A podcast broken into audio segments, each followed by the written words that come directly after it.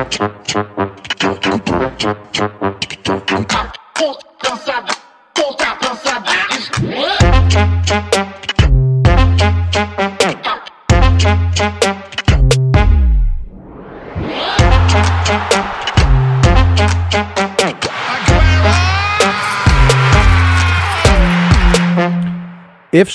er lige så gode som Manchester City, i hvert fald når de spiller i parken, men man i overtal og ingen Holland. FC Midtjylland begynder så småt at ligne et tophold, både i Europa, men også herhjemme.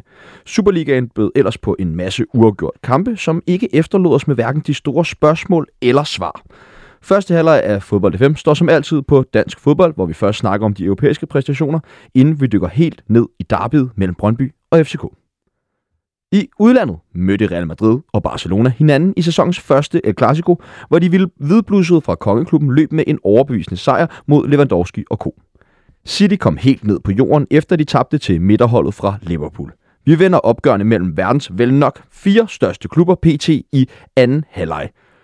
Produceren på Fodbold FM hedder som altid Kasper Damgaard Christensen. Mit navn er Sebastian Peebles, og jeg styrer som altid slagets gang her i Fodbold FM. Første mand på holdkortet i dagens program er sportsjournalisten og manden med et blåt hjerte, Martin Kring. Velkommen til dig. Tak skal du have, Sebastian. Det har jo været en glimrende start for øh, Graham Potter, siden han overtog managersædet i, i Chelsea for Thomas Tuchel.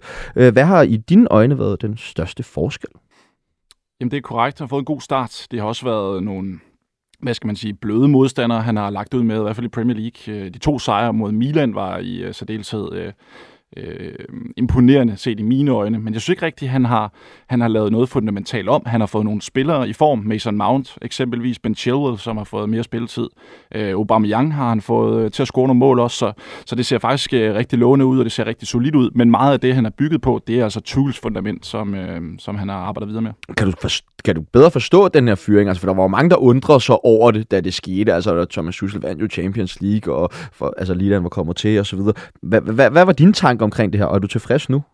Ej, vi er stadig, tror jeg, mange af os lidt triste over den måde, det, det foregik på, øh, og det var jo lidt et chok, øh, og det chok har jo så fortaget sig lidt nu, kan man sige, og Potter har ligesom gjort sit for os at, at vaske noget af den der lidt øh, tristesse væk, som, som har været der, men, men øh, men øh, nu er jeg glemt spørgsmålet. Nå, men det var mere det her med, altså i forhold til, hvor meget man savnede Tuchel, eller om det var mere sådan, fordi der var jo mange, der undrede sig over fyring. Ja. Altså, og, og, om det giver mening for dig nu.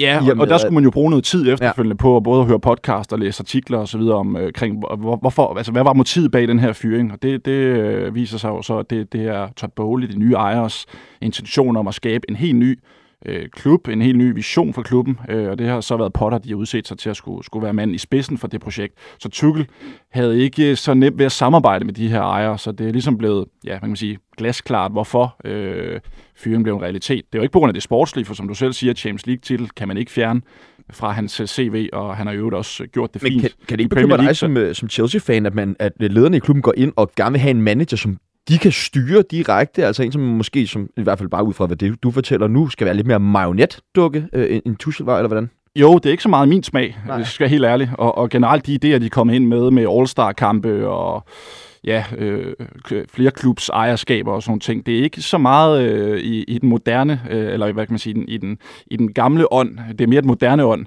og det er ikke så meget øh, noget, der tiltaler mig, men, men man kan sige, de har jo de har ret til at gøre, hvad de har lyst til. Det er deres klub, de har lagt de penge, der klubben har kostet, så det må vi ligesom affinde os med som fans. Og indtil videre er der positiv vind. Det kan være, at vi snart skal have en uh, lidt større Chelsea-snak her i programmet. Det er jo et af de tophold for Premier League, som vi måske ikke har dykket så meget ned i endnu. Og så skal vi om sider sige velkommen tilbage til Ekstrabladet sportsjournalist, uh, og jo, uh, som jeg jo også har døbt her i programmet før, den danske Fabrizio Romano. Ikke? Velkommen til dig, Daniel Nøjsen Falla. Tak skal du have, Sebastian. Er du, er du kommet over transfervinduet? Ja, det gør man vel aldrig sådan helt, fordi der altid er så meget øh, snak, også selv når et transfervindue er lukket. Øh, telefonen er jo stadig i gang. Øh, Guru skal jeg nok øh, arbejde øh, lidt hårdere og lidt længere tid for at kunne kalde mig selv, men altså, øh, når et øh, transvindue lukker, så går man egentlig bare også og, og forbereder sig lidt til, til, det, der, til der åbner igen. Der sker jo en masse ting i kulisserne, øh, så nu, øh, nu begynder man bare så småt. Nu er det lige et VM, jeg først skal tænke på, og så, så kommer, går der ikke så længe, så, så er det transfervindue igen. Ja, og, og udover transfers beskæftiger du dig også rigtig meget med, med, med FC København, og øh, i den forbindelse tænker jeg, jeg kunne gerne høre dig, at der er jo en del rygter omkring, at Thomas Delaney skulle vende hjem her til vinter. Kan du give en status på, på den proces med din viden? Jamen det kan jeg godt. Øh, det er ikke mere end hvad. Øh, lidt over en uges tid siden, at øh, vi kunne fortælle på Ekstrabladet, at der er kontakt mellem, og FC København rigtig gerne vil have Thomas Delaney hjem, og de vil gerne have ham hjem nu. Skaden til Carlos Sækker har ligesom betydet, at Ja, det, er jo ikke overraskende, men er der nogen melding om, hvad, hvad Thomas Delaney's standpunkt er i, i alt det her? Fordi det giver god mening, at FC København med ham tilbage. Jamen det er, jeg, jeg, jeg, har, jeg har ikke nok viden til at kunne sige, om det kommer til at ske, men øh, meldingerne er i hvert fald, kan sige, øh, lovende, hvis man er SK-fan og gerne vil have Thomas Delaney tilbage. Det er hele det her lønspørgsmål, som, som er sådan det, det, der ligesom skal falde på plads, og han skal virkelig øh, vilde, øh, fordi hvis det er pengene, det handler om, så kommer det ikke til at ske. Øh, men det er for tidligt at sige, om, om det er endeligt. Jeg tror, at klubberne fint kan blive enige i det, at Thomas Delaney det handler om. Der har også været de her forlydende om, at han har købt det her hus på, på Frederiksberg her i, i løbet af, af sommeren jo. Øhm, som, ja, det kan jo selvfølgelig betyde mange, mange ting. Det er jo ikke en tvivl om jo. Men, men det kan jo også godt pege lidt i, i den retning. Og øh, som sidste gæst i startopstillingen har vi branding- og kommunikationsdirektør i Arbejdernes Landsbank, og ikke mindst Brøndby-sympatisør Peter Frohlund. Velkommen tilbage i, i Fodbold FM Regi. Tusind tak. Vi kan lige så godt kaste os ud i med det samme, fordi i sidste uge meldte I hos Arbejdernes Landsbank, som øh, er storsponsor i flere af landets største fodboldklubber, at I overvejer at trække jer, hvis øh, huliganoptøjerne ikke kører op. Hvordan kan det være? Jamen altså, jeg tror bare, sådan, det, vi, det vi gerne ville med den melding, det var at øh, få lidt fokus på, at når alle historier, eller i hvert fald mange af de historier, der er om Superligaen, de begynder at handle om øh, alt muligt andet end alle de gode ting omkring fodbolden, så er værdien i at være en del af den fest øh, faldende. Og når den er det, så sidder man jo og tænker, hvorfor, hvorfor, altså, hvorfor skal vi egentlig blive ved med det? Og så, så blev vi måske også lidt provokeret af, at øh, altså, det kommer til at handle meget om, at, øh, at øh, forskellige klubber mister 200.000 kroner i ølsalg og sådan noget. Og det, det er også synd. Øh, det, er, det er virkelig synd, og det, det kan jeg godt forstå, man er sig selv nærmest. Men øh, vi kunne måske også godt tænke, os, tænke at øh, det kunne være fedt, hvis nogen ville overveje, om det produkt, som de har taget penge for, egentlig øh, er det værd, som de de har sat det til salg til øh, i sin tid. Så det, det var sådan lidt, øh, altså det, det, er, det er en væsentlig ting, og vi har mange øh, kunder og øh, andre, som skriver til os, hvorfor er I overhovedet med i det her? Kommer der nok af dem, så er vi det heller ikke mere. Så det, det var sådan set bare meldingen. Er du skuffet over øh, klubbernes manglende ansvar i alle de her stigende øh, problematikker omkring øh, huligankultur? Altså, jeg ved ikke, om jeg er skuffet, men jeg, jeg synes i hvert fald, at øh, jeg synes i hvert fald, at reaktionerne, øh, som virker til at være, øh, hvad skal vi sige, lidt hårdere nu, øh, kunne man måske godt have kigget på lidt tidligere. Men det er jo altid nemt at sige, men, men, øh, men jeg synes, at øh, altså det, det, det, det er i hvert fald på tide, og, og, og, og om jeg så må sige, forløst det her og, og kigge hårdt på det. Skulle man have gjort det før? Ja, skuffen, den er lidt hård måske, men, men det er fint, de, de, øh, de agerer stærkt nu. Det er vigtigt. Velkommen til alle tre. Og vi skal i gang med det, som vi altid skal. Øh, skulderklap og takling. Og vi os starte over dig, Daniel. Skulderklap?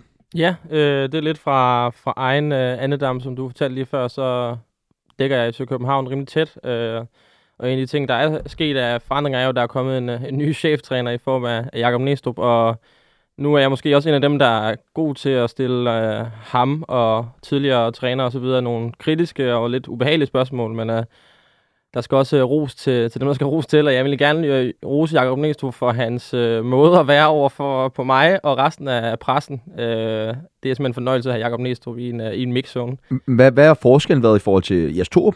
Jamen, øh, jeg tror egentlig, uden at jeg skal sætte mig ind i hovedet på hverken Næstrup eller Torup, så virker det som om, at Jacob Næstrup er mere komfortabel øh, i rollen, og ikke ser os som helt så meget som, som fjender, der bare vil have et eller andet øh, snask ud af ham, men mere øh, at bruge det aktivt. Øh, der, der er lidt mere no bullshit over Jakob Næstrup's måde at, at svare på spørgsmål på. Og hvis han ikke gider at svare, så siger han det bare. Men har han ikke også været lidt nødt til at møde pressen på en anden måde, øh, med sådan Jes Torups opførsel in mente, altså som jo fik utrolig meget kritik for hans håndtering af, af pressen?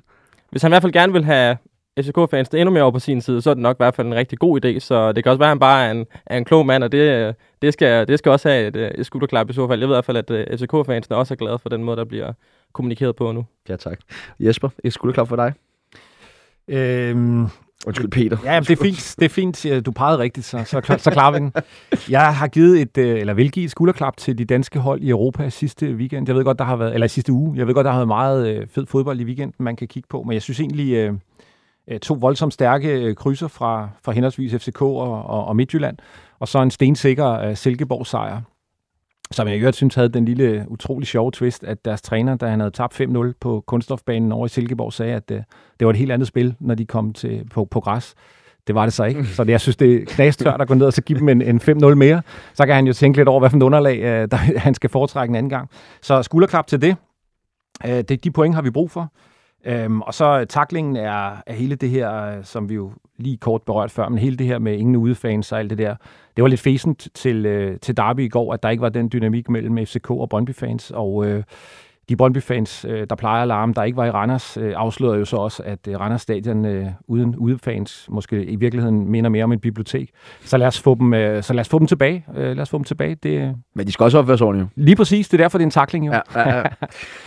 Og øh, Martin, skulderklap? Det er skulderklap, ja tak. Øh, jamen, jeg bryder mig egentlig ikke om at tale så meget om VAR, men, men jeg synes alligevel, at øh, Flemming P. han fortjener et shout-out, fordi efter AGF-kampen, der var han ude og, og sige og indrømme, at, han, øh, at de skulle aldrig have haft det straffespark øh, i forbindelse med, med de Hagen-situationer, der var. Øh, og det synes jeg egentlig er god stil. Det er ikke så tit, vi ser øh, trænere på den måde gå ud og, og øh, og, og medgive det, øh, og indrømme og, og sluge det. Så, det. så det synes jeg er god stil. Også en meget savlig måde, han ligesom gik, ja. gik til det på. Altså, vi har jo også godt set øh, Uwe Røsler med nogle stikpiller til dommerne, og sådan der, som måske ikke har været gjort på den mest fine façon, men hvor, hvor han ligesom gør det på et niveau, hvor man lytter.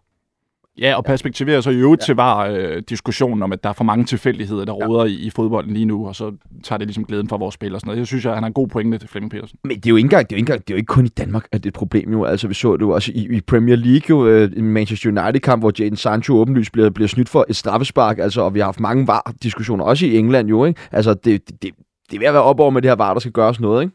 Jo, altså man kan sige, VAR øh, er egentlig grundlæggende tilhænger af. Jeg synes, det er fint, vi har VAR, men det er jo den måde, man håndterer det på. Og, og jeg synes, specielt i Danmark lige nu har vi altså nogle udfordringer med, med, ja, med, med dommerne, der, der ikke helt ved, hvad, hvad, hvad der skal gøres i de forskellige situationer. Det, øh, ja, vi snakker også om det sidste, jeg var med, noget, der mangler noget gennemsigtighed i forhold til seerne. Hvad, hvad er det, de dømmer for, og hvad er det, vi, øh, vi, vi skal forholde os til som, som fans? Så, øh, så ja, lille, Ja, det blev jo så et skulderklap til Flemming P., men også ja, ja. takling til VAR ja. Jeg har en anden takling. Har du en anden takling også? Ja, ja. lad os bare tage den. Ja, og det er jo lidt i forlængelse af, af Peters øh, kommentar om Silkeborg. Øh, det bliver som omvendt foretegn FSSB, er det sådan, de hedder? Mm. Øh, skandaløst ringe romansk hold, som, øh, som taber 0-10 samlet til, øh, til Silkeborg. Dem var jeg godt nok skuffet over at se. Jeg synes nærmest, det er en hån mod europæisk fodbold, at de er med. Altså, det er helt utroligt. Øh, så kan det være, at præsidenten han melder det ene hold den ene uge, og det andet hold den, den næste uge, men at levere sådan der mod et hold, som for to år siden spillede første division i Danmark, det er jo, øh, det er jo helt håbløst. Så. Og med den historie, er det ikke øh, Stavre Bukarest? Øh, jo, det er så. Ja, Forsvarende Europacup-vinder, ja, ikke? Også, så, øh, så der er en masse, der står. Og til sidst endte det med, at tilskueren dernede stod og klappede og råbte olé af Silkeborgs afleveringer øh, og jublede over deres mål. Så det var, ej, det var helt øh, tragikomisk at se ja. deres øh, kamp mod Silkeborg.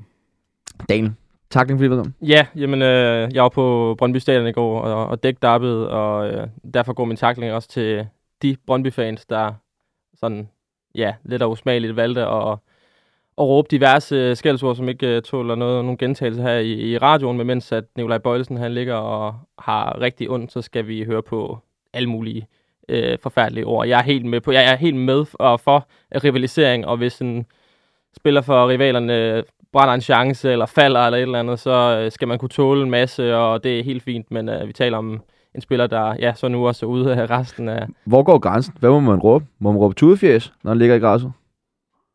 Det synes jeg er godt, man må. Det ja. synes jeg er sådan god øh, fodbold-banter, øh, som, men øh, alt over der øh, bliver, bliver lidt for meget til min smag, og det bliver, når en spiller bliver båret ud af banen, og det eneste, man så kan se, det er Brøndby-fans, der, der, der er i fryd, det synes jeg er, det synes jeg er over grænsen. Altså, nu, du ved ikke, hvad der blev råbt, øh, Nøjsen, men, men det er jo sådan en gråzone, ikke? fordi man, man har jo som fans på stadion svært ved at vurdere, hvor, hvor alvorlig er den her situation. Er det en spiller, der ligger og tager lidt tid? Er det en spiller, som har fået 30 år, som er op igen lige om 30 sekunder? Jeg så flere mere, gav, det var lud og søn. Ja, det lyder ikke pænt, vel? Nej. Men, øh, nej, så, men det er jo, det er jo svært. Ja, det, det bliver jo unuanceret, øh, når man står og hører de der råb. Altså, det, ja. Men det er, det, er, det, er, det er jo en helt diskussion værdig, altså hvad man kan tillade sig at råbe ind på et, et fodboldstadion, ikke? Altså fordi hvor vi hen, når vi lever også i de her tider, hvor wokeismen jo også er, er blevet et begreb, ikke? Og så videre, så videre. Nå, det skal vi slet ikke diskutere nu. Vi skal til gengæld lige nå et par af lytternes skulderklap og taklinger.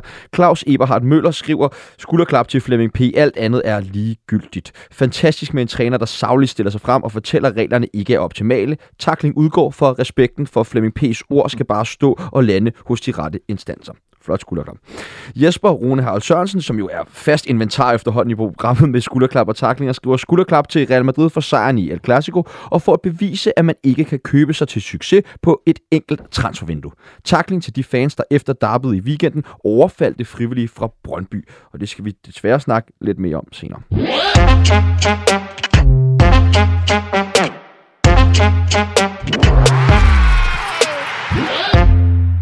Vi vender blikket mod de danske holds optrædener i Europa, som øh, jo Peter allerede har været inde på. Øh, FCK var det første hold, som holdt Manchester City fra at score siden 13. april, hvor de spillede 0-0 mod Atletico. Hvor stor er den her FC København-præstation, Martin? Øh, jamen, ud fra de forudsætninger, der var for det FCK-hold på, på aftenen, var det jo så. Det, øh, jamen, det går vel ind i top 3 over øh, europæiske øh, præstationer øh, i FCK's historie, tror jeg. Øh, I hvert fald for mig. Det er selvfølgelig ikke, ikke øh, så man, man sidder og tænker, at det, det er et unikt FCK-hold, eller det er et, et hold på niveau med det, vi har set tidligere, i 10-11-sæsonen for eksempel, som, som var helt øh, magisk. Øh, men, men det var bare Øh, ud fra de forudsætninger, FCK havde, og så mod den modstander, altså, som alle kalder verdens bedste hold. Det ved jeg ikke, om jeg er enig med dem i, men, men det er i hvert fald et godt fodboldhold.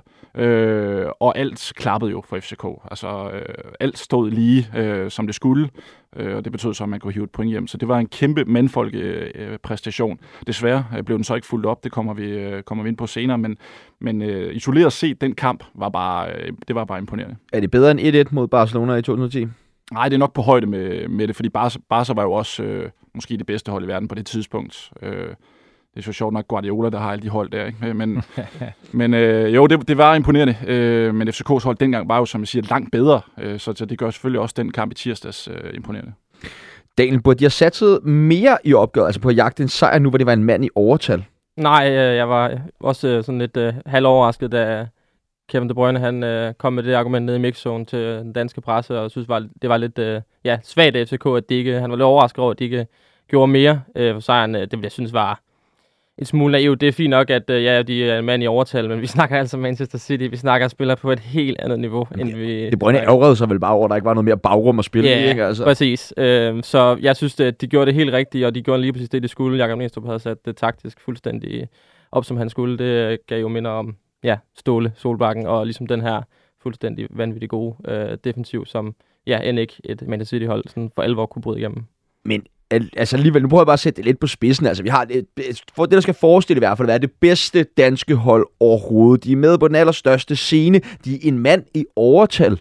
Altså, burde man ikke gå efter den her? Det er vel der, man ligesom skal prøve at slå til. Det var vel den bedste chance sådan som tingene udspillede sig for FCK for at få tre point i den her, øh, i den her gruppe? Ja, det er jo ikke det bedste danske hold lige nu, skal, skal, skal jeg sige. Altså, det, men det er vel det, FCK gerne vil være, jo, jo, og det er vel også det, de ligesom bryster sig af. Ja. Altså, der mangler seks spillere, ikke? nøglespillere ude med skader og så videre. Man har ikke nogen, der kan lave mål. Darami er den eneste, der kan, der kan skabe noget offensivt. Så, så det, altså, det er bare svært at forlange, at FCK skulle gå mere efter det. Altså, og selvom City er 10 mand, er de jo stadig... Men hører de så overhovedet til i den her turnering, hvis man sådan kan tage til takke med en 0-0 på hjemmebane med en mand i overtal? Men handler det ikke også om at tænke hele puljen færdig? Altså, det, et point kan vise sig at være vigtigt i forhold til en eventuel tredjeplads mod Sevilla og sådan noget. Så jeg, jeg synes også, altså ja, man kan altid, det, er det er jo nemt at sige, en time i overtal, så skal, man, øh, så skal man forsøge et eller andet. Men for det første, så kommer FCK aldrig, heller ikke hvis de havde været ni, til at kunne lægge øh, hvad hedder det, Manchester City øh, under et pres, der gør, at de sådan rigtig kan dominere kampen, uden at have en kæmpe risiko for at indkassere den anden vej.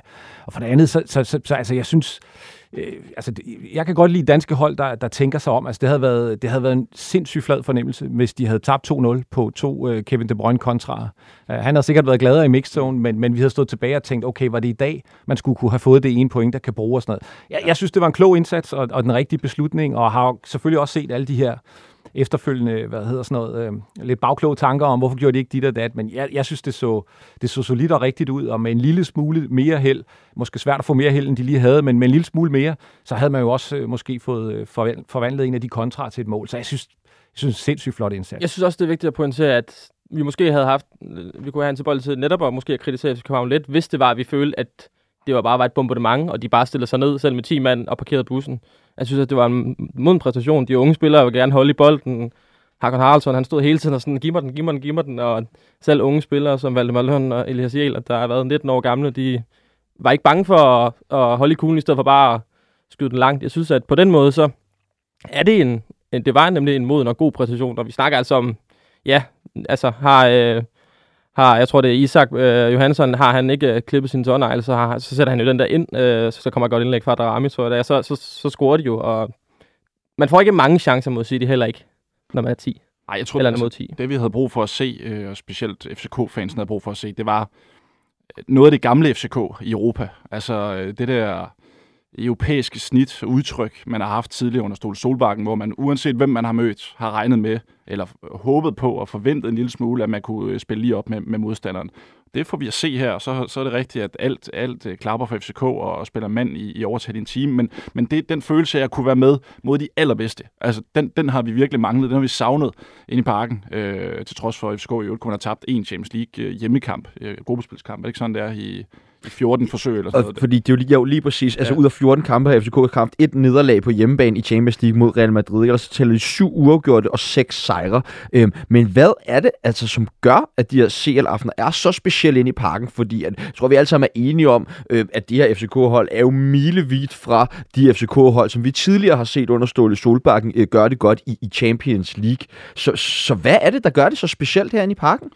Jeg tror lige præcis i denne her kamp, som vi så her, der tror jeg, man lærte utrolig meget af, af sådan en lidt blodfattig indsats øh, i, i Manchester. Jeg tror, jeg tror både sådan taktisk øh, for, for trænerstaben, men også blandt spillerne har man været klar over, at øh, altså, hvis man bare løber rundt øh, så, så, og, og, og sådan prøver at, at begrænse det hele lidt, så ender det galt. Man er nødt til at, at, at gå lidt mere til den, måske øh, forsøge nogle, øh, nogle lidt, øh, lidt mere finurlige taktiske finesser for at lukke deres spil ned. Og sådan. Altså, så jeg, jeg tror, at den her kamp, det var sådan en, det var sådan en, hvor man siger, vi skal vise, at vi har lært noget, vi skal ikke være til grin på hjemmebane, og så, øh, hvad hedder det, så tror jeg også kulissen rundt om, øh, den, øh, jeg ved godt, det er sådan for tærsket en, men altså, det taler englænder jo også om. De er jo ikke vant til det der. Øh, apropos biblioteker, så er City of Manchester Stadium jo heller ikke ligefrem, øh, hvad hedder det, det er jo heller ikke ligefrem en heksekedel. Nej. Så jeg tror, det er sådan kombinationen af, af mange ting, at lige præcis den her kamp var, var, var vendepunktet, fordi jeg synes, nemlig der var brug for et vendepunkt. Der var jo et par IS-2 op hjemmekampe, øh, der ikke så fantastiske ud, så, så så det er godt at se, at de kunne få det tilbage. Det tror jeg virkelig også, de har kæmpet for.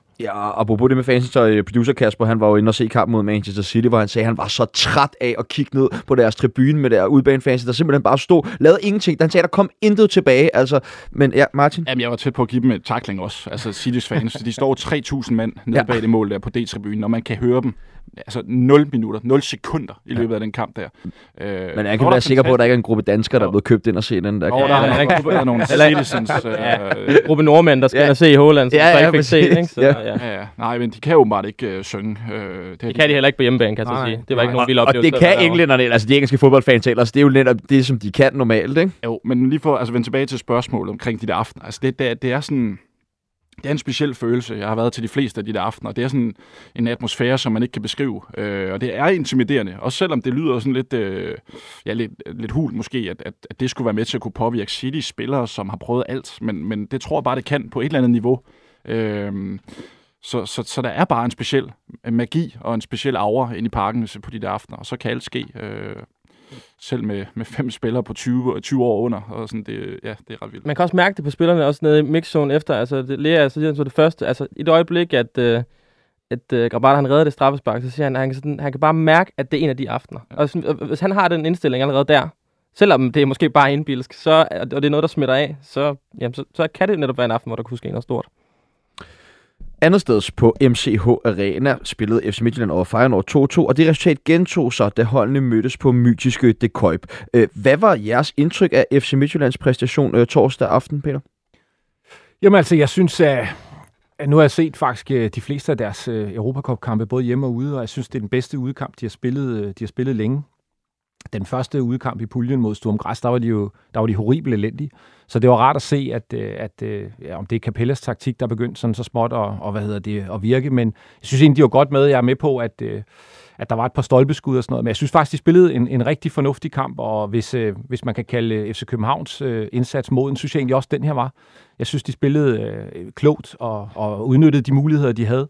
Jamen, kan du prøve at putte nogle flere ord på, hvad det er, der lykkes for FC Midtjylland i, i den her kamp? Jamen, for det første, så, så lykkedes det dem jo at, at true øh, hollænderne. Altså, jeg, jeg synes nogle gange, når, når man har set FC Midtjylland ude øh, i Europa, så har de haft utrolig svært ved at skabe chancer og, og, og gøre sig selv farlige. Jeg synes, de var gode til at holde øh, defensiven i, øh, i Feyenoord beskæftiget, og det giver jo, det giver jo ja, for det første et par mål og, og et par chancer derudover, men det næste giver det jo også øh, lidt aflastning til defensiven, så jeg synes, de to stolpeskud til, til trods, så synes jeg egentlig, de, havde, de fik okay styr på Feyenoord ved blandt andet at have en offensiv trussel, som, som de ikke plejer at have. Så er der nogle ting, øh, altså, øh, som jeg faktisk, øh, jeg bemærkede, Morten Brun var en del efter i Vander, øh, og så, så, fordi han jo simpelthen er sådan en on-off-spiller, som måske er lige så meget off, som han er on. Og det kunne jeg måske godt tænke mig at se lidt mere. Altså, der er nogle af dem, der godt måtte øh, performe lidt mere kontinuerligt, end de gjorde, men, men samlet set, øh, så synes jeg, de leverede rigtig flot. Dan, har du samme opfattelse af FC Midtjyllands præstation? Ja, altså jeg vil sige, der var lige et kort øjeblik, da jeg sad der, nu snakker jeg også netop om stolpeskuddene, hvor jeg tænkte, uha, nu, øh, nu, nu går det galt. Øh, men det er jo også lidt det her, der er vigtigt for sådan en klub som Midtjylland, det er jo netop, at og ja, der skal held til, men det skal der altså i øh, Europa som regel også. Øhm, jeg synes, øh, jeg er egentlig meget enig med, med Peter ellers. Der var lige det her sekvens, hvor jeg netop troede, nu, øh, hvis, det, hvis der er en stolpeskud, der går ind, så, så går det måske også helt galt. Øhm, og det gør det så ikke omvendt, så går det så, og så scorer de, ikke? Mm. Øhm, og sådan en præstation tror jeg bare også er med til at give FC Midtjylland endnu mere hår på brystet. Det er tit det, de har fået skudt i skoene, ikke? Modsat FC København, så de ikke kunne præstere. Kunne ikke have skabe den her modne indsats og skabe resultaterne. Så på den måde er jeg egentlig øh, ja, meget på linje med, med Peter. De, altså, de møder et hold, som, som rigtig gerne vil, vil dominere på hjemmebane. De dominerer kraftigt på det kaup. Ja, det er jo godt, det er jo godt fejrende hold også, ikke? Ja, det er altså, fint fodbold. Det er ikke, hvad det har været, men, men de er gode. Øh, ligger selvfølgelig i subtoppen af jeres division. Så, så, så de var meget på bolden. De har 61 procent boldbesiddelse, kan jeg se. Og, og Midtjylland har jo de her spillere offensivt, som, som jo egentlig passer meget godt til at stå lidt tilbage, og så arbejde med de her omstillinger, de her kontra. Altså Isaksen havde en stor chance inden for, for få minutter, som han egentlig skulle have scoret på drejer øh, sidst, du spiller også øh, de, to, eller de to andre forreste pladser, så det passer rigtig godt til Midtjylland at være sådan det lidt øh, den, den der underdog-rolle, som kan skabe noget på omstillingerne. Øh, nu er det så en dødbold øh, og et langskud i scoret på det, men, men det ændrer ikke på, på pointen om, at de er, de er farlige i, i de der situationer, så de kan egentlig, jeg tror også, de kan tro øh, ja, Lazio, når de skal derned på, på nogle omstillinger. Hvis ikke der er lidt øh, lagt i kakkelovnen til en 1 der skal vaskes af. Jeg, jeg, det er der nok jo. Jeg tror, der bliver hit dernede. Så skal der refundere billetter igen. hvad, hvordan, hvad, hvordan vurderer I Midtjyllands chance for at gå videre for den her gruppe? Fordi nu har vi øh, fire hold, fire kampe spillet, alle sammen fem point hver. Så må det jo være 25 procent, ikke? Ej, de er jo gode. Jeg jo. de er jo gode. Altså, de skal møde øh, ja, Lazio, som jeg refererer til på udebane. Den, øh, det er jo sådan lidt en, ikke en gratis kamp, men hvis de kan få et point med der, så kan de jo afgøre det selv, så vidt jeg lige øh, kan regne ud med, øh, med det matematiske mm. øh, på hjemmebane mod Sturm Græs, som de jo godt nok blev udspillet af i første halvleg nede i Østrig, men, men skal kunne slå på hjemmebane, så, så det ser fint ud. Inden vi lige hopper videre til den sidste europæiske kamp, så gad jeg godt lige høre, fordi nu skal vi jo ikke snakke så meget om FC Midtjylland dag, men øh, Aber Capellas, altså hvor meget hans aftryk kan man ligesom begynde at se på det her FC Midtjylland egentlig? Jamen, det er et godt spørgsmål. Jeg synes i hvert fald, der begynder at være nogle tendenser. Det er sådan noget klassisk øh, trænersnak ikke? med proces, og det tager tid og sådan noget. Men jeg synes måske, som Peter også var inde på før, at der begynder at tegne sådan nogle ting. Jeg synes at netop, det er en pointe det her med, at hvis man kan sætte sig op til, til den modstander, der er, øh, netop øh, Feyenoord, jeg synes jo egentlig, de gør de rigtige ting. Jo, der er sekvenser, hvor Feyenoord er ekstra farlige. Det kan man ikke rigtig undgå øh, mod et ja, ret godt hold. Så jeg synes egentlig, det begynder at tegne sig et billede, men det kræver også, at det så bliver noget, man ikke ser i hver anden kamp, eller men man ser noget mere kontinuerligt, fordi så begynder folk også stille og roligt at tro på, at, øh, at Midtjylland også bare kommer til at, at, at kravle op af, af tabellen stille og roligt i, i, igen i Superligaen. Så øh, jeg er egentlig sådan rimelig, rimelig fortrykningsfuld i forhold til, at det går den rigtige vej øh, på heden. Hvis man sætter, altså hvis jeg lige må bare lige, hvis man er lidt hård, så kan man sige, at altså, hans opgave er jo at få dem til at have et spilsystem. Altså jeg synes meget under Bo Henriksen var man ekstremt øh, hvad skal man sige, afhængig af, at, at de gode spillere, som de jo har en del af, at de lavede nogle, nogle øh, ekstraordinære ting. Der virker det som om, at de, øh, også når man ser ham, jeg har set en del af hans kampe live og set, altså på stadion og se, øh, hvor, meget han dirigerer, hvor interesseret han er i, at de følger øh, de øh, instruktioner, han har lagt, der ligger de afleveringer, han vil have. Og sådan. Altså det virker som om, at han har en idé om, hvordan de skal spille, og, og hvad hedder det, alene der, så tror jeg faktisk, man kommer langt, fordi jeg tror noget af det, som blandt andet også i Europa kan være vanskeligt, det er, at spillere, der kan levere noget ekstraordinært i Superligaen, der gør, man vinder 2-1 over, over Horsens, eller, eller hvad hedder det, over Brøndby, eller hvem man nu spiller mod. Altså, den virker ikke i Europa, så hvis man vil lidt højere op, og de har jo den her top 50 målsætning, hvor jeg lige pludselig tvivl om, hvad nummer det var, men det mener jeg, det er. Altså, så, så skal man have et, et, et spilsystem, som, som også gør, at man kan bide skære med lidt større hold, end dem, man møder i Superligaen. Så jeg tror, jeg tror, han er på vej, men jeg tror også, det er en lang, øh, proces, det ord, som man ikke må bruge. Og så skal han have løst gåden Sorry Kabar, fordi den er, ja. den er altså svær. Det er sådan en gordisk knude der, der ikke øh, rigtig... Altså, de mangler en angriber i Midtjylland, synes jeg, og specielt også i de europæiske kampe, øh, hvor man har brug for, for, for en opspilstation, et link-opspiller osv. Kabar er bare... Ja, Jeppe Laversen var ude ved riven efter ham for nogle uger siden her i studiet også. Altså, han er jo han er simpelthen et mysterium, altså, fordi nogle af de ting, han laver, det, øh, det er fra en anden, det er en anden planet, og det er altså ikke på den gode måde.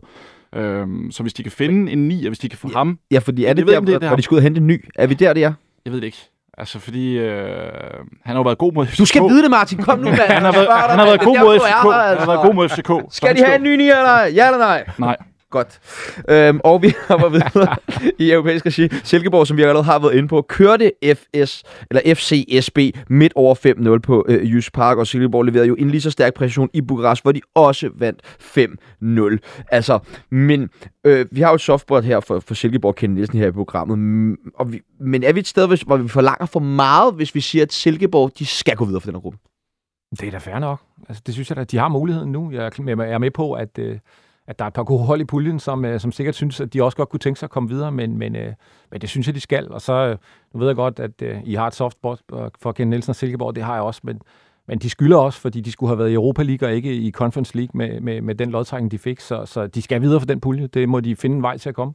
Ej, det er så ikke helt enig. Altså, det er Anderlecht, de skal forbi. Og det er, ja, nu snakker vi står i Bukarest, øh, storhedstid i gamle dage, og Anderlecht er altså også en stor klub øh, med, med et langt, langt, langt større budget. Og det er selvfølgelig dem, de skal, de skal slå. Den der West Ham-kamp er lidt gratis, ikke? Men altså, Anderlecht spillede uafgjort ja. mod øh, FCSB. Ja, ja øh, og, også er. og hvad for hold har de så stillet med den kamp? Det er jo ikke til at vide. Men, øh, jeg så den første kamp mellem Anderlecht og Silkeborg. Der havde de altså gode chancer øh, for at tage nogle point. Det, det blev så ikke til, til, til nogen point dernede. Men, øh, men vinder den kamp, så går de jo videre. Så ja. det er egentlig ret simpelt. Øh, jeg tror, der er gode muligheder. Jeg synes, man kan mærke på Ken Nielsen, at øh, altså, ja jo, de scorede til 1-0, 2-0, 3-0, 4-0 og 5-0, men altså, han sidder jo bare ned og tager det stille og roligt, fordi at, øh, det, er også det, det er også det, det nærmeste er forventet, at de skal mm. ud og mose dem her, og jo, jo, han ved godt, at det ikke bliver nemt måske at gå videre, men jeg tror også, at den mentalitet måske kan gøre noget i forhold til, at hey, vi, skal, vi kan gøre det her, vi er et øh, godt fodboldhold, og når man sidder og ser sådan en kamp, så er jeg helt med på, at de rumæner, de var godt nok øh, elendige, men øh, Silkeborg gjorde dem også ekstra elendige, fordi at, øh, ja, vi behøver ikke at gå i detaljer med, hvor, hvor dejlig øh, Silkeborg er at se spille fodbold, men det er jo skønt at, at se øh, spillere brillere på den måde. Og så er det bare fedt, at de vinder 5-0 hjemme, og så den, den måske historisk lidt danske øh, måde at gøre det på, det vil være at, at, at spille en blød 1-1 dernede, eller vinde 2-1 lidt heldigt, men de gør de ikke. De går ned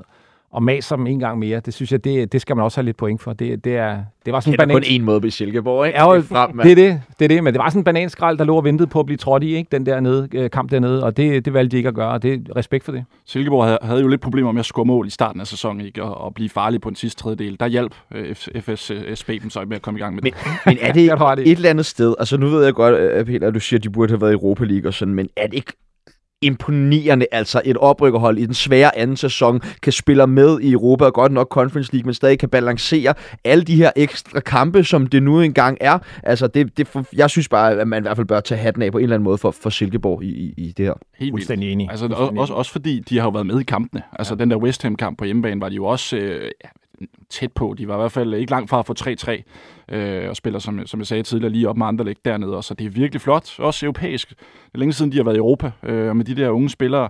Øh, ja, det er lidt ligesom FCK, ikke? Altså øh, overpræsterer lidt på nogle områder har sagt farvel til nogle profiler, så er der bare nogle andre, der går ind og tager ansvar. Det er virkelig stærkt med, med Silkeborg. Det kunne være fedt at se dem videre i uh, Conference League. Rigtig fedt. Lad os håbe. Nu kan vi ikke trække den længere. Vi skal snakke om det, som har været på alles læber hele weekenden, nemlig Derby. Søndag eftermiddag var der lagt op til landets største opgør mellem Brøndby IF og FC København, som begge ligger i den tunge ende af tabellen. FCK-fansene var ikke inviteret til kampen, og flere af dem demonstrerer ude foran divisionsforeningen søndag formiddag. Og i forbindelse med det initiativ var der jo en del splittelse på blandt andet Twitter og andre sociale medier. Var I nervøse for, hvordan her dem, den her demonstration skulle forløbe, Martin? Ja, det var jeg. Der stod malet øh, ballade hen over den demonstration, synes jeg.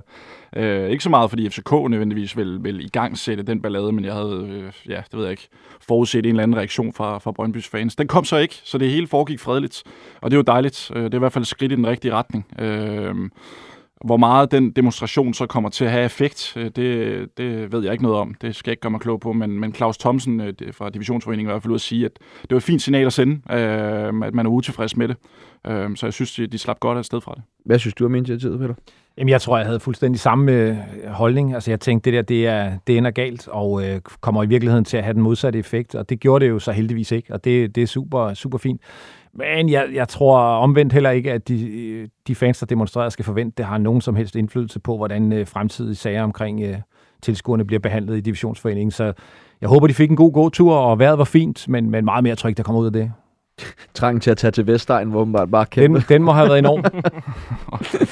Nå, lad os kaste os over kampen, som jo endte 1-1 efter Rooney's scoring i 98. spilleminut. Dalen, var det et retfærdigt resultat?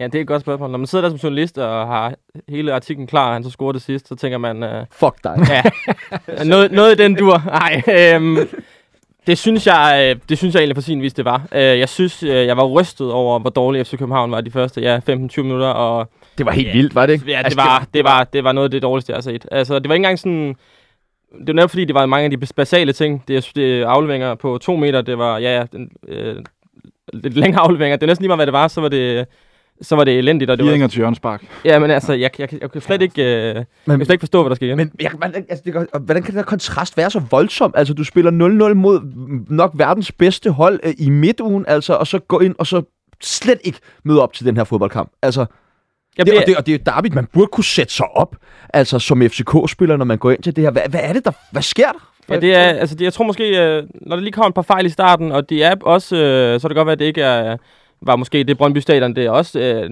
det kan være andre gange, men øh, så bliver, kommer de under pres, de ved, det er derby, de ved, at de er presset i Superligaen, de ved, de skal, de skal, skal, skal, men de skal vinde, øh, og når de her fejl sniger sig ind, og Brøndby, de kommer altså med 240 timer og var over dem hele tiden. Det, det skal Brøndby også have, have ros for. Næstrup sagde jo efterfølgende, at han vidste godt, at det ville ske, men uh, det var som om, han spiller ikke uh, helt vidste der, der er de seneste mange sæsoner, mange år, skabt sådan et øh, narrativ om, at, at, at derbis er, er lidt grimme på en eller anden måde. Altså, de lever deres eget liv. Det siger de hver gang i de her optagsinterview, at øh, ah, men, øh, vi kan ikke forvente, at vi kan spille poleret øh, fodboldspil og sådan noget. Det, det, det, den køber ikke rigtigt. Altså, det er sådan, man nærmest på forhånd siger til sig selv, det her, det bliver krig. Altså, det bliver en grim en forestilling. Det, bliver, det handler om intensitet, fight. Svarer det ikke øh, lidt til at sige, at man kan aldrig spille en god kamp mod Stoke? Jo, jo, altså, jo, jo, på, på en tirsdag aften. ja, ikke? præcis. Jo, jo. Og, og, og, det, og det tror jeg måske hæmmer spillerne lidt. Specielt de unge øh, drenge der, som, som har fået fortalt, hvad derby er, og hvad man skal forvente af et derby. At, at det handler om at, at vinde et, du, sine dueller. Og så, og så må det øh, poleret fodboldspil komme i anden række, for eksempel. Ikke? Altså det, det tror jeg også kan have noget at sige i, i forhold til, at kvaliteten ikke er der fra, fra starten af. Men, øh, men øh, altså, man skal kunne levere bedre end de kvarter 20 minutter, det var Nistrup så også ud at sige. Hvad, hvad synes du, øh, Peter, om, om det var et retfærdigt resultat, det her? Altså, hvis vi kigger på kampen som helhed. Ja, det, det, gør, altså, det synes jeg, det er. Det der, hvor, øh, der, hvor den selvfølgelig bider lidt, øh, hvis man har, har gul trøje på, det er jo, det er jo tidspunktet, du sagde, 98. 20. minut. Der tror jeg, de fleste havde tænkt, okay, den klarede, den klarede Brøndby, men, men, men set over hele kampen, så, så er det egentlig okay. Brøndby, de ligner jo Napoli de første 20 minutter, altså presser alt, og, og hvad hedder det skaber, skaber muligheder til mere end, øh, mere end et mål. Men, men, øh, men når man ikke laver det, øh, mål nummer to, og, og det, det, det gjorde de ikke, og så samtidig har en tendens til at have virkelig svært ved at forvalte og føre, så mister man initiativet, og det synes jeg faktisk, de havde mistet øh, hele anden halvleg. Så, så et eller andet sted, så, så er det fair nok, øh, som, øh, at det ender sådan der, og så kan man, så kan man diskutere dommerne og, og var, og der er en, øh, måske er der straffe til Bøjlesen, skal rustet ud af alt det der. Men samlet set over kampen, så tror jeg egentlig, at et kryds var, var fuldstændig fair. Og jeg kan da se, at der er i hvert fald en, der nikker, så det, det kan vi måske blive enige om.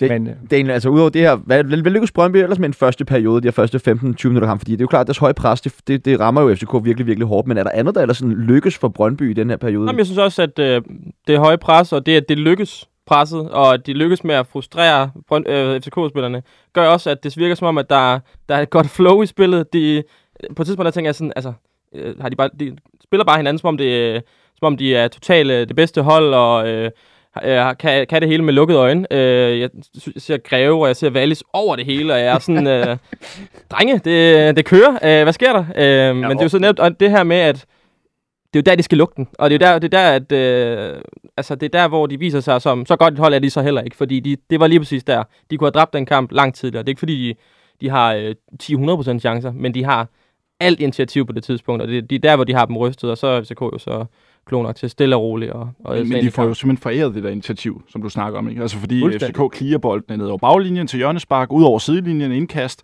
så Brøndby kan blive ved med at fastholde det tryk, øh, som de får lagt det de første 20 minutter.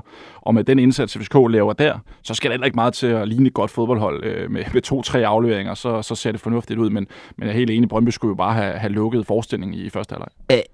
FCK, altså fordi det, det er jo det, det bliver jo de her mange, mange clearinger, du ved, ud over sidelinjen, som giver en masse dødbold til Brøndby. Men er det fordi, de mangler nogen inde på midten hos FCK, som er teknisk dygtige nok til ligesom at tage kontrol over det og tage noget presset af i de her situationer? Eller, eller jeg synes du, lærer jeg Staminic, eller er I er, er, er gode nok til at gøre det også? Jeg synes i hvert fald, at lige præcis øh, i den periode, der sad jeg bare, og det eneste jeg tænkte på, det var Rasmus Falk. Fordi det er lige præcis sådan en type, der bare har behov for, fordi han også er erfaren nok til at sige, drenge, nu, nu tager jeg lige bolden her, så tager vi det lige lidt med ro. Øh, jeg synes egentlig, at har været lidt efter Stammenich. Jeg synes også, han har gjort det, jeg synes, han har gjort det godt i forhold til, at han er blevet kastet meget for løverne, og spiller han ikke i HB Køge i sidste sæson i første division. Og så, altså, det er en høj hylde at skulle træde ind på, og så bare øh, brage igennem. Jeg synes ikke, han spiller nogen god kamp overhovedet. Øh, jeg synes egentlig, jeg synes bare, de, det er som om, de mangler nogen på midtbanen. Man, ja. man går og tænker, at de er Jamen, det, mand i undertal hele tiden. Det hjælper dem heller ikke at, at spille med tre nede bagved, Nej. som mod City, øh, og tro, at det, det lidt var samme øh, oplæg som, som til mod City-kampen. Det, det hjalp dem ikke, tror jeg. Der manglede en, en, en, en central, hvor FCK var i undertal. Stammen i var ikke dygtig nok til at sætte spillet øh, derfra, øh, og så er kvaliteten fra de forreste jo selvfølgelig heller ikke god nok til at holde fast i kuglen og så videre. Så, så det var sådan en, en pærevælling af alt, øh, alle mulige dårligdomme, der gjorde, at FCK ikke øh, fik fat der i første Jeg synes, man skal have med, altså der var helt ekstraordinært mange afleveringsfejl. Altså jeg kan ikke mindes at se et FCK-hold lave så mange dårlige afleveringer, øh, simple afleveringer øh, forsøg på at skifte ud til bak, som ligger over hovedet på dem, eller bag dem, eller et eller andet. Altså, det, det var sådan the perfect storm for elendighed, der, der ramte dem, øh, hvad hedder det, og så, så, så, det, så så det skidt ud. Men jeg synes, man skal huske, at når man snakker om den der første halvleg, at de sidste 10 minutter af første halvleg, eller måske 5 plus overtid, altså der havde FCK fuldstændig styr på det, og Brøndby stod nærmest nede i feltet og sparkede den væk. Så det var jo heller ikke sådan, at altså selv i første halvleg, der, der, altså jeg holder jo som, som det blev bare deklareret med Brøndby. Men jeg sad der og tænkte, det var godt, pausen kom, for de havde en meget fem minutter mere, så havde FCK udlignet. Det ligger øh, rimelig fast, tror jeg. Så, så altså de, selv på en dag, hvor de er relativt i tårne og relativt skidt kørende, så er det jo ikke meget, der skal til, før de alligevel kommer i en situation, hvor man tænker, okay, den her kan de faktisk godt få. Så, så altså, længere væk var de heller ikke. Men, men det er også fordi, Brøndby trækker sig lidt der med ja, ja, det gør de. Ikke? Og det, det, det, jeg er skuffet over, det er jo, at FCK ikke formår øh, at spille imod et hold, der presser højt. Altså det, det, det skal man simpelthen være dygtig nok til øh, i den klub. Øh, selv på en svær udbane, hvor man ikke har fans med osv., skal man kunne modstå det pres og kunne sætte nogle afleveringer sammen, og det lykkes bare overhovedet ikke.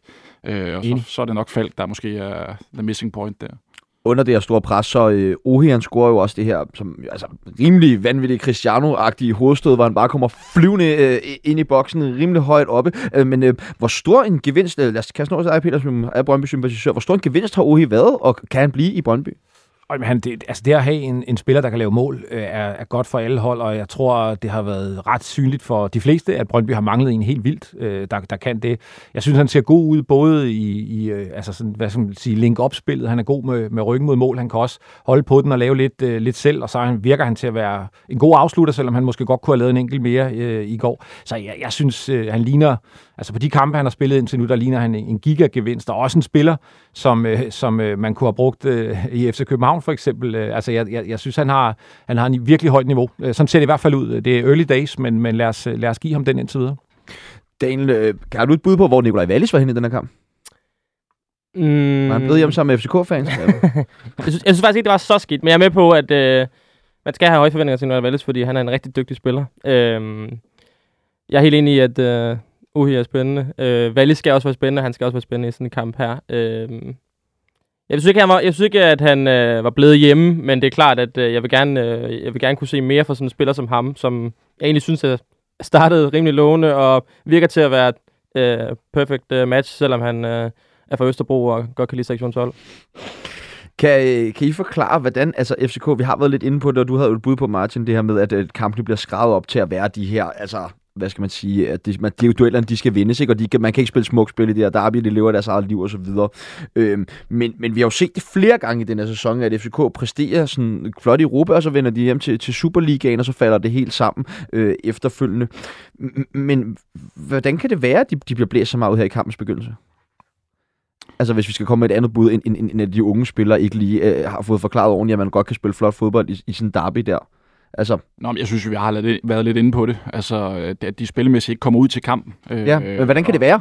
Altså, hvad, hvad, hvad, hvad skal der til, for de kommer ud til kampen her? Fordi det, det burde være naturligt, hvis man skal spille et derby. Selvfølgelig møder man op til det, altså mentalt. Ja. De har vel ikke snakket om andet, nu skal vi være klar, vi skal være skarpe. Du som Næstrup siger også der, at han godt ved, at Brøndby vil komme ud i, i, i et ja. højt pres, ja. at det ikke lykkes. Men hvorfor er det, det ikke lykkes? Ej, Næstrup øh, siger jo også efterfølgende, at han allerede i første halvleg overvejede at ændre øh, taktisk Øh, så, så noget ansvar ligger jo også på ham øh, i den måde, han sætter holdet op på. Og, og jeg er helt enig, at den, den trebakkæde gjorde ikke noget godt for FCK.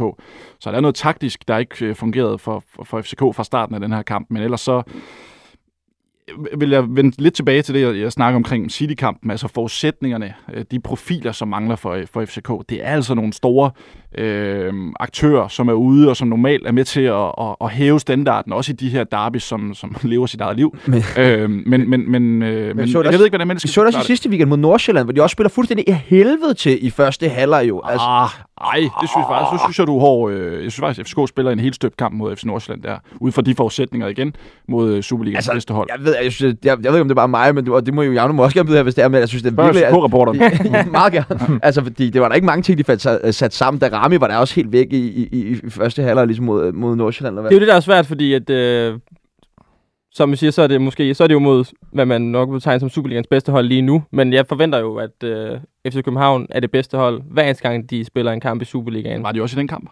Og jeg er helt med på, at jeg egentlig synes, at de, det er en, ud fra forudsætningerne en fornuftig kamp. Øh, så på den måde er jeg helt enig med dig, øh, Martin. Og, det, og netop det der med forudsætningerne, det handler også om, at det ikke bare to-tre spillere, som er sådan ret vigtige. Det er sådan, det er aksen, ikke? Det er både Vavro i central forsvar. Han spiller ikke altid en god kamp, men han er, han er vigtig for det hold. Det er Rasmus Fald, det er Carlos Seca, det er Andreas Cornelius. Det er løntunge, vigtige, vigtige, vigtige spillere. Og det er fint med unge spillere, og det er fint med Darami, som Gud ved mig vel også svinger øh, helt sindssygt i niveau. Ikke? finde et øhm, udtryk. Altså, det, ja. det er Danmarks største, bredeste og dyreste det, det, det har de fundet under, under Næstrup, synes jeg. Så kan man diskutere kvaliteten af de spillere, der så skal være med til at lave det her udtryk. Men, men, men udtrykket, synes jeg, har været der. Men er det ikke for svingende til, man kan sige, at, det er sådan, at der er et udtryk, og sådan, ej, synes du virkelig ej, det? defensivt, øh, organisatorisk har de fået meget bedre fat. Hvis du husker tilbage på Torps sidste periode, også øh, andre perioder af Torp-tiden, så var det jo altså en, et, åbent hus, gavebåd af, af chancer, som øh, FCK modtog hele tiden. Ikke? Altså, han har virkelig fået, øh, fået sat skik på, på organisationen. Ja. Så, så, og, og det er jo der, du må starte som ny træner øh, hos et fodboldhold, der, der er lidt i krise. Ikke? Det er lige præcis det, han har gjort. Det defensiven, det er virkelig, og det kom jo også totalt meget til udtryk i, uh, i City-kampen, hvor jeg altså også ser en Nikolaj Bøjlesen, der spiller en helt vanvittig god kamp, og bare styrer det som, som, som ingen anden. Men, og det er netop lige præcis der, man skal starte Jakob Næstrup, han kommer ikke til at sætte et udtryk for hele Øst København-foldet, så på den anden side af, af nytåret, fordi de har et vanvittigt program, de spiller hele tiden, de træner stort set ikke. Øh, så det er begrænset, hvad man kan gøre, og når han så også får skadet 1, 2, 3, 4, 5 og 6, så, øh, så bliver det også sådan lidt overlevelse, som Martin siger. Så, så starter man øh, bagfra, og så må vi bygge op, fordi det offensivt, der har de ikke noget udtryk endnu. Hvad så øh, som den største forskel for FC København i mellem første og anden halvleg? Var det der skift fra, fra trebakkæde til, til to ned bag i, eller? Jeg synes i hvert fald, det gjorde meget, fordi øh, som ja, Martin er inde på tidligere, han er, han er en god øh, taktisk øh, hjerne, Martin. Jeg kender ham også fra tidligere, så der, der er styr på, hvad han siger. Øhm, det, gør, det gør jo meget for holdet. Det gør netop også, at, at midtbanen ikke er så, så, øh, så tynd. Øh, lige pludselig er der nogen at spille. Altså i perioder var jeg også sådan lidt, jo, jo, der kommer fejlafleveringer, og de spiller bolden ud over indkast, men der er heller ikke nogen at spille. Altså sådan, de øh, gemmer sig, og folk står fem mand på linje og sådan noget. Der sker noget andet i anden halvleg, samtidig med, at øh, Brøndby jo så også kommer til at blive for passiv og så overlade initiativet. Øh, jeg var ikke imponeret af FC København i anden halvleg som sådan. Øh, det var langt bedre end i, end i starten, og de æder sig ind. Men altså, de har jo ikke et skud på mål før øh, fem minutter før tid. Øh, det hjælper for Ole Oskarsson en, øh, en, en regulær nier, ikke? Det er det, FCK mangler lige for tiden i Cornelius. Og der, der var han god til at holde fast øh, og være link-up play, også forlænge nogle bolde til Darami, og Klaarsson kunne komme lidt længere tilbage, hvor han er bedst i, i et udgangspunkt længere tilbage. Så, øh, så det hjælper helt klart også, som du siger, at gå over i en firebakkæde. Christian Sørensen kom ind med noget mere kvalitet, noget mere dynamik, øh, så det var helt naturligt, at det blev bedre der. Men Darami er jo gået, ikke? Fordi jeg tænker, altså deres offensiv var igennem hele kampen, øh, synes jeg ikke særlig, øh, hvad skal man sige, sprudlende eller interessant eller farlig. Og der, der tænker man lidt, altså, han skal også snart i gang, skal han ikke det? Altså, det, det har været en mærkelig, øh, mærkelig, øh, hvad skal man sige, performance. Nu spillede han over for Vas, og så siger man, Vas spillede en god kamp. Jo, men det var jo også, når man kigger på, på Darami, han havde jo også mange tekniske fejl, også helt almindelige afleveringer og tæmninger og så videre. rundt. Ja, skøjtede rundt også det, øh, og faktisk ved at sætte en, en, en Brøndby-kontra i gang med en, med en meget dårlig aflevering bagud. Så altså, der, der er også noget i ham, og jeg tror, kan man få ham forløst lidt mere, så kommer han jo også til at skabe noget til, til nogle af de andre. Lige nu er han... Der, men han er jo den, der, han, jeg, jeg tror, han er tynget af, at, at så meget ansvar hviler på ham. Sangsvær. Fordi der er ikke andre offensive aktører, som bidrager Men... med så meget offensivt til FCK's spil. Så Darami er jo nøglen til at, at, at, at skabe chancer og, og lave mål for FCK Men jeg tænker også lidt ved Darami, altså han har jo han har haft et halvt år, hvor han ligesom var stabil i FCK, inden han bliver skudt af til Ajax. Vi har vel ikke på noget tidspunkt set Darami kontinuerligt kunne præstere. Vi har jo set, vi ser jo det her top nu, der er ingen tvivl om, hvor stort det talent Mohamed Darami er, 100%. Men i forhold til top- og bundniveau, altså der svinger han utrolig meget, og det har han jo egentlig altid gjort, udover det halvår lige inden han blev skudt afsted, ikke? Altså, jo, det er det, altså, siger, det, det, jeg siger. Jeg tror lige nu er han tynget af, at der er så meget pres på ham, at det er ham, det skal komme fra. Altså manden er 21 år, spiller stadig på 21-landsholdet, øh, hvor han også har meget ansvar. Altså så det er virkelig meget ansvar, han har som ung spiller for at skulle lave succes for sin fodboldhold. Ikke? Så det, øh, det, det tror jeg er noget af det, der er med til at, at, at presse ham lidt. Jeg tror, han har brug for nogle legekammerater, som har noget mere kvalitet, end dem, han har at spille med lige nu. Hvordan kan det egentlig være, øh, altså nu vil jeg spørge dig, øh, men altså, hvor Christian Sørensen han er i forhold til at skulle have den her startopstilling? Fordi nu synes jeg jo, altså det var ikke fordi VK ligefrem havde den, den, den bedste kamp mod, mod Brøndby, vel? Nej, det overrasker også mig, at altså... han har fået flere minutter. Øh, der har været nogle Superliga-kampe, hvor man tænker, at det er bare en, det er bare en Christian Sørensen-kamp øh, fra start af, og øh, det var så under Torp. Øh, jeg synes, han har så fået lidt mere momentum nu under Næstrup, som, øh, som har brugt ham ja, dels som indhopper, og så selvfølgelig også øh, lidt fra start i, i nogle af kampene. Jeg synes, han er en, en god spiller, Christian Sørensen. Virkelig en god spiller, og VK øh, har jo nok et højere topniveau i virkeligheden end Christian Sørensen, men, men øh, ja, jeg tror noget... noget men er det, ikke, er det ikke nu Sørensen på et spil? Han er vel lige jo. den alder, han er et færdigt produkt. Han er jo vel købt til at skulle spille nu, og, og VK kan man jo give nogle år, altså, og bør vel ikke forsere hans... VK, det kan du måske snakke med om, Daniel, er vel også lidt på rampen i forhold til et salg, ikke? Altså, man vil også gerne have, at han... Øh, ja, forøger sin værdi og ligesom er, er med til at, at præge det her FCK-hold lige nu. Det, det, det, Jamen, altså, der er helt... nogle rygter om Stuttgart og sådan nogle ting. Jamen præcis, altså, der er ingen tvivl om, at uh, altså, Nistro bliver ved med at sige, at uh, han tænker jo ikke over uh, spillere, der enten skal sælges eller en eller andet. Han stiller det bedste hold. Uh, men der er, også, der, der er også noget signalværdi, og VK er blevet en del af anførergruppen. Uh, han skal spille, han er en af dem, de satser på. Sådan noget. Næste har brug for at sende nogle forskellige signaler, så kan han ikke bare smide VK på bænken og sige, Christian Sørensen, nu spiller du. Og der er mange kampe nu. Hvorfor kan han ikke det? Jeg synes, at hvis man øh, laver radikal om i sin øh, ledergruppe, anførergruppe, og siger, at det er de her drenge, øh, der skal styre løgne og bære kulturen videre, og en af dem hedder Victor Christiansen, som er en ung spiller, øh, så er det også, fordi man vælger at sige, at ham satser vi på. Og ja, han kan også skyde sig afsted, hvis han banker afsted. Vi har, set, vi har jo set Darami og VK fungere rigtig godt.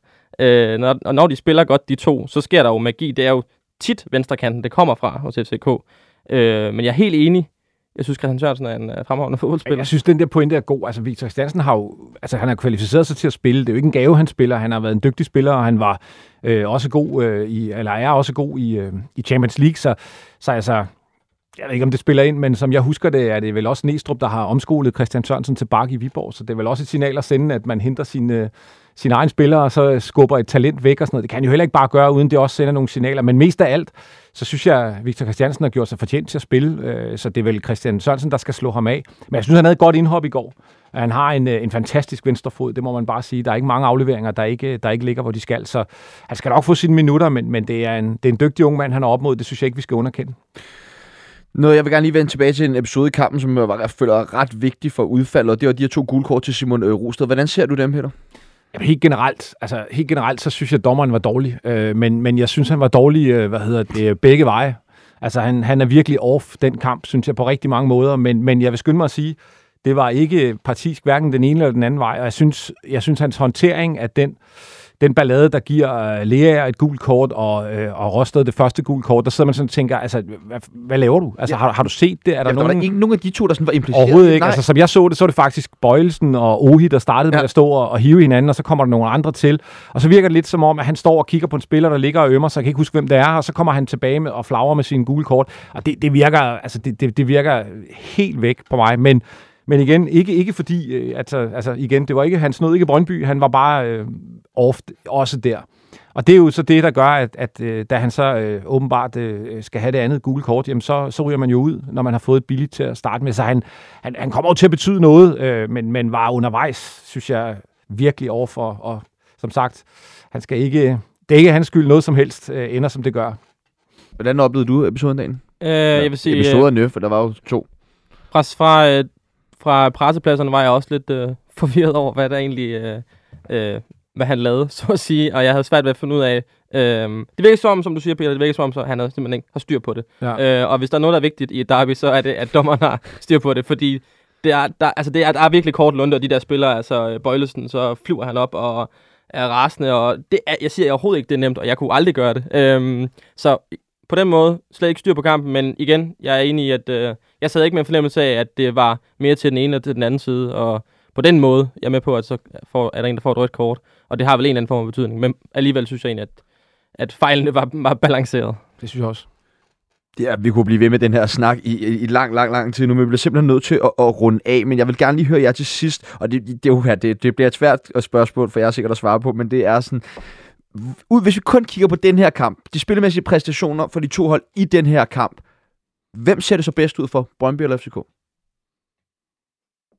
jeg forstår godt, det er svært at tage med alle de, og nu er der masser af FCK-spillere, der er skadet, og der kommer tilbage. Men hvem, hvem ser det bedst ud for lige nu ud for de I, I forhold til hvad? Altså, ja, i forhold til at komme top 6, Ja. ja, undskyld. Øh, det, det ser bedst ud for FCK. Ja, den er enig i. Den kører også. Ja, jeg har også FCK. Brøndby har en svær udkamp i Aarhus i næste weekend, så vidt jeg ved, og, Som og har jo heller ingen fans med på udbanen resten af året, ikke? så det, det ja. Aarhus-kampen ser, den ligner en sæsondefinerende kamp lige nu.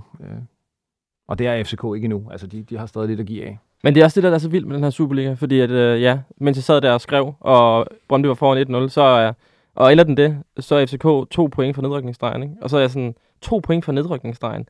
Altså, så bliver det jo ikke mere katastrofe. Altså sådan, de er ja, den dyreste trup, de skal vinde, de skal præstere i Europa.